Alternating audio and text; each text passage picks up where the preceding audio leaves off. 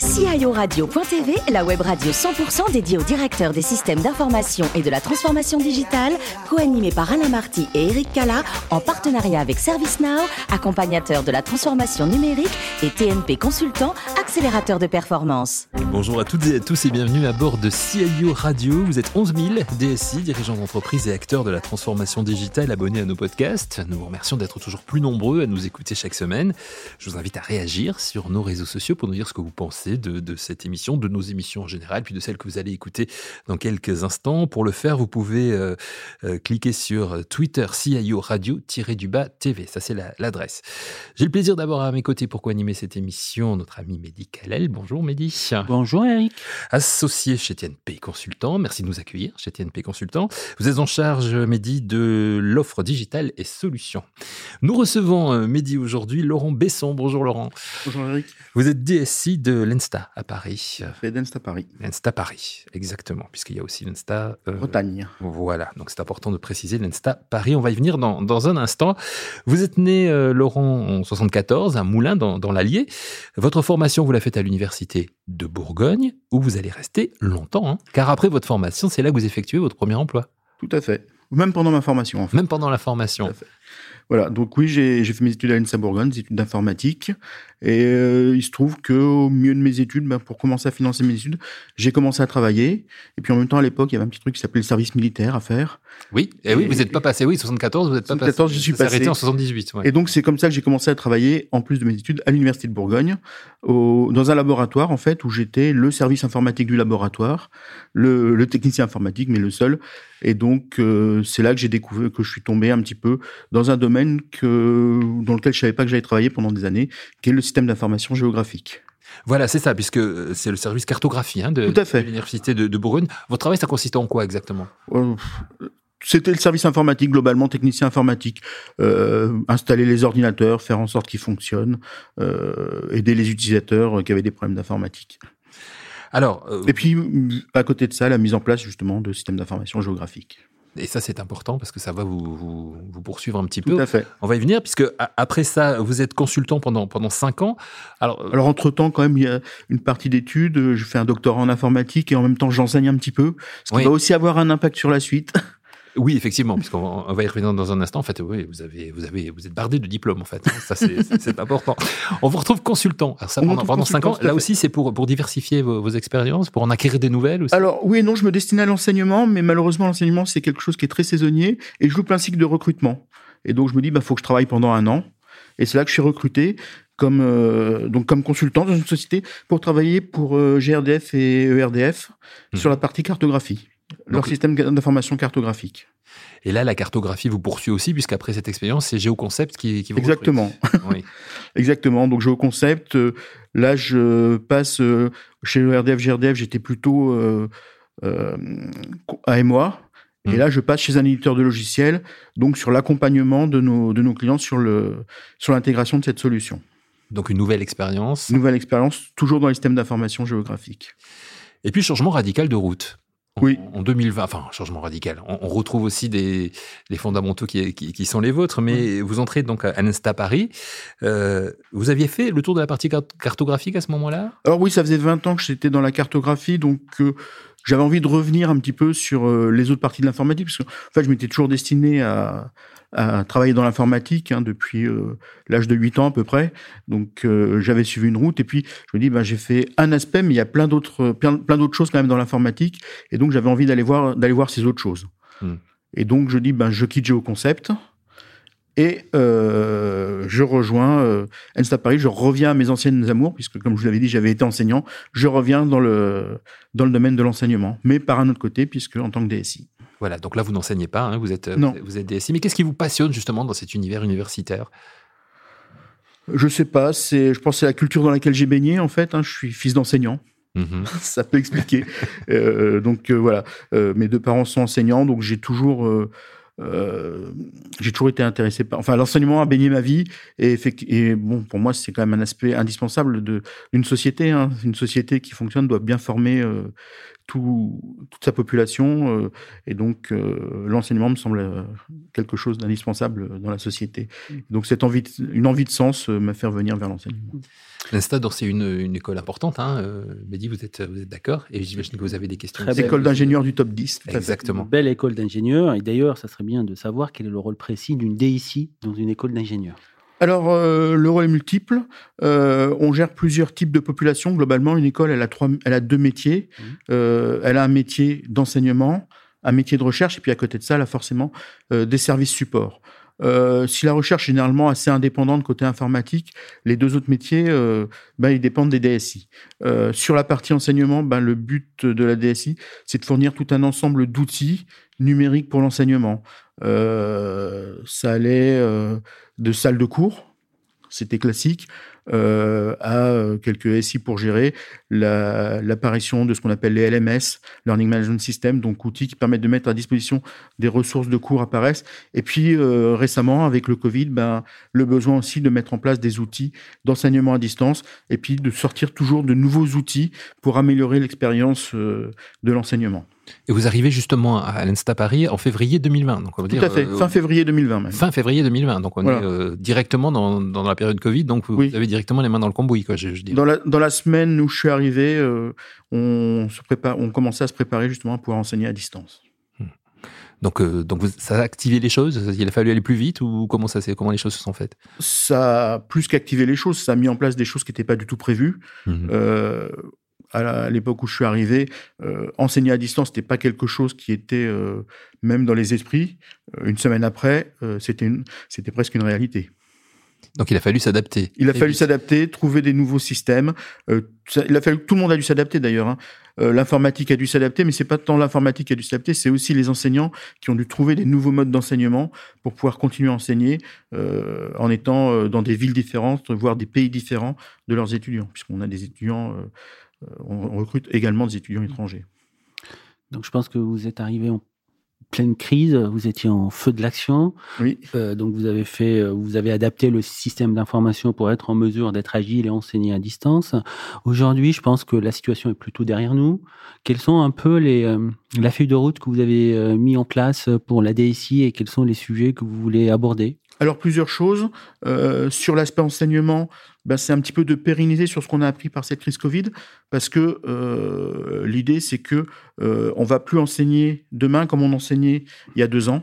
Mmh. Euh, on a appris des nouvelles choses, on a vu qu'il y avait des nouveaux possibles, et donc c'est d'intégrer ces nouveaux possibles dans une méthode d'enseignement qui est revenue en présentiel, mmh. sachant qu'on on tente aussi un peu d'hybrider les cours. Euh, on en profite pour pouvoir adresser des nouveaux publics qu'on ne peut pas forcément adresser euh, en, en, présentiel.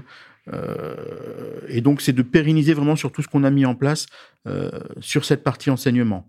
Euh, la deuxième chose, euh, comme je vous disais, on a deux publics, mmh. enfin, on a trois publics, on en a vu deux, on n'a pas vu le troisième, c'est qu'on a quand même des services supports et on a un système d'information au sens classique du terme, avec des outils alors, on a notre ERP qui est ce qu'on appelle un lycée de scolarité chez nous, mais c'est globalement le ERP d'une école. On a euh, des outils de compta, on a des outils de, de gestion, de RH, etc. Et là-dessus, c'est un petit peu de revoir ces, ces outils. On a, on a toute une politique de revue des processus et de mise en place de nouveaux outils pour gérer un certain nombre de processus qui encore euh, aujourd'hui sont manuels chez nous.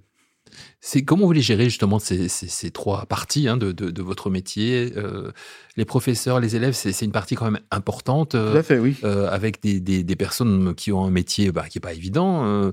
Les étudiants aussi à distance, on, on l'a dit, on l'a beaucoup entendu dans l'actualité. Ce sont eux les premiers qui ont, qui ont souffert aussi, surtout de cette crise du, du, Covid. Comment vous avez pu gérer tout ça, vous en arrivant en plus? Alors moi, j'avais quand même un, un, petit atout par rapport à d'autres DSI qui pouvaient être dans la même position que moi, c'est que j'ai été enseignant. Mmh. Donc je mmh. connais leur métier, je connais ce, cette activité-là.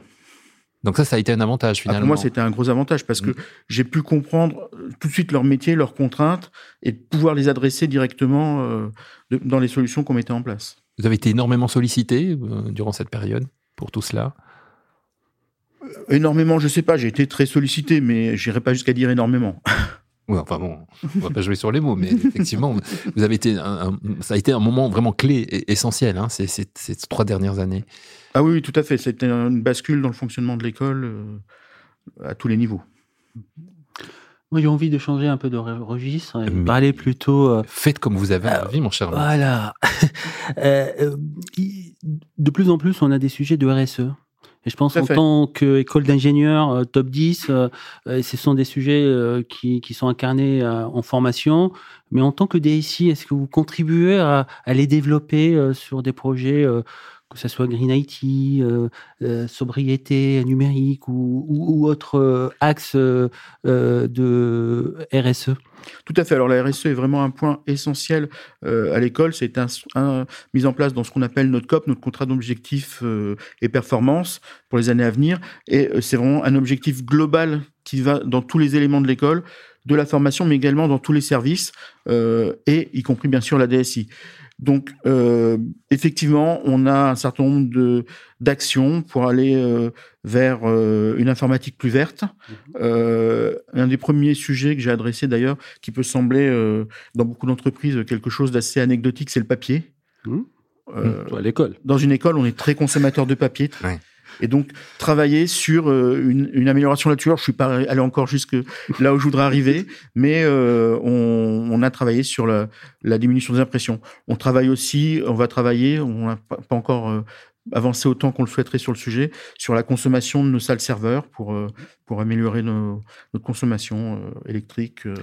Aujourd'hui, vous avez calculé le bilan par carbone de l'école ou pas encore Pas encore, c'est la première, c'est la prochaine étape. C'est l'étape qui est en cours pour être plus précis. Moi, du coup, je culpabilise parce que j'ai plein de papiers autour de moi. je dis ça pour nos, pour nos auditeurs. Voilà. Euh, vous êtes aussi manager, hein, ça c'est important. Tout à fait. Euh, vous êtes aussi peut-être bien placé dans cette période difficile pour recruter. On l'entend, beaucoup de vos collègues nous, nous le disent, c'est compliqué. Mais vous, vous avez la matière première finalement à porter demain avec les ingénieurs euh, de demain finalement. Alors, on a les ingénieurs de demain, mais c'est pas forcément les publics qu'on recrute. Hum. Euh, on est une petite DSI d'une dizaine de personnes. On a quand même une grande partie qui est du travail de techniciens informatiques. C'est d'ailleurs en, ce moment c'est plutôt ce que je recrute. Euh, j'ai une belle équipe de chefs de projet, donc euh, d'ingénieurs. Donc je recrute moins sur ce côté, mais aujourd'hui j'ai j'ai quelques recrutements à faire sur les équipes de techniciens. Et là j'ai c'est pas forcément euh, ce à quoi se destinent les, ingénieurs que l'on forme. Une équipe au niveau de la parité, c'est ça, c'est pas ça, c'est. C'est pas ça du tout. c'est pas faute d'essayer, mais on a du mal à recruter. On a encore plus de mal à recruter des femmes dans l'équipe. D'accord, mais, mais ça fait partie de, de, vos objectifs, j'imagine aussi. Euh, à venir, ça fait partie de ces notions importantes aujourd'hui. Ça fait partie des notions importantes. Euh, je dois avouer qu'aujourd'hui, je reçois très peu de CV mmh.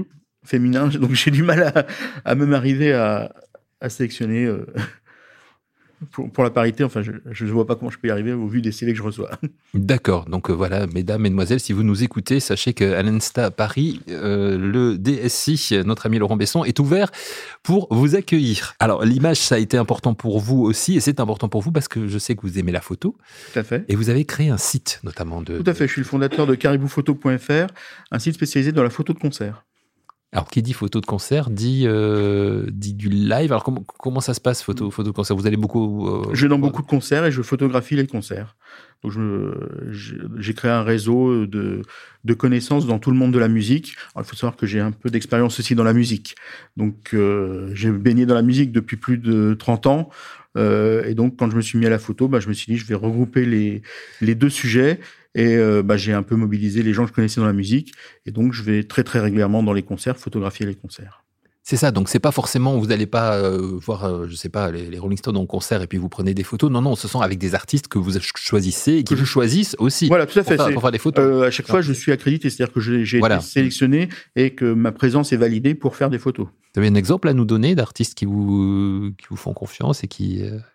Euh, que l'on peut voir sur Caribou euh, Photo. Vous j'ai photographié à peu près 800 artistes, donc je vais en sélectionner quelques-uns.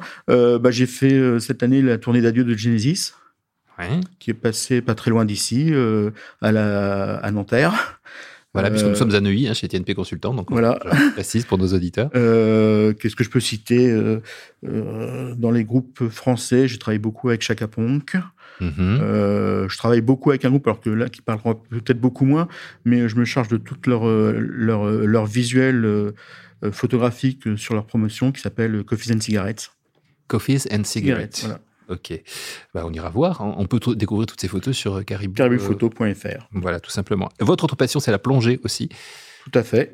Et vous plongez dans tous les endroits du, monde possible et inimaginable. Vous en avez un à nous, suggérer Enfin, là où vous avez. Alors, tous les endroits, on va dire là où l'eau est chaude. C'est bien. je suis un plongeur d'eau chaude. Oui, je vous suggérerais un endroit qui est. Euh, je pense qu'on peut encore y aller un petit peu, qui vaut le coup, qui s'appelle Sipadan. C'est une petite île au large de la partie euh, malaisienne de Bornéo. Euh, c'est une, une île de pêcheurs. Euh, elle a été euh, désaffectée parce que l'endroit était très dangereux. elle a été sécurisée. Maintenant, on peut y plonger avec des points superbes, notamment un, endroit qui s'appelle Barracuda, Point, qui est une des pointes de l'île, sur laquelle on trouve un banc de barracuda. Mais quand je dis un banc, quand on arrive, en fait, on se retrouve face à un mur de barracuda. D'accord, ça doit être extrêmement impressionnant. Très impressionnant. Mais très beau en même temps. Très impressionnant. On va se quitter sur ces mots. Merci beaucoup, Laurent, d'avoir participé à cette émission. Merci, cher, euh, cher Mehdi. C'est la fin de ce numéro de CIO Radio. Toute notre actualité est sur nos comptes Twitter et LinkedIn. Et mercredi prochain, ben, forcément, il y aura une nouvelle émission avec un nouvel invité. Ce sera à 14h très précise. Merci beaucoup encore. L'invité de la semaine de CIO Radio.tv, une production B2B Radio.tv en partenariat avec ServiceNow, accompagnateur de la transformation numérique et TNP Consultant, accélérateur de performance.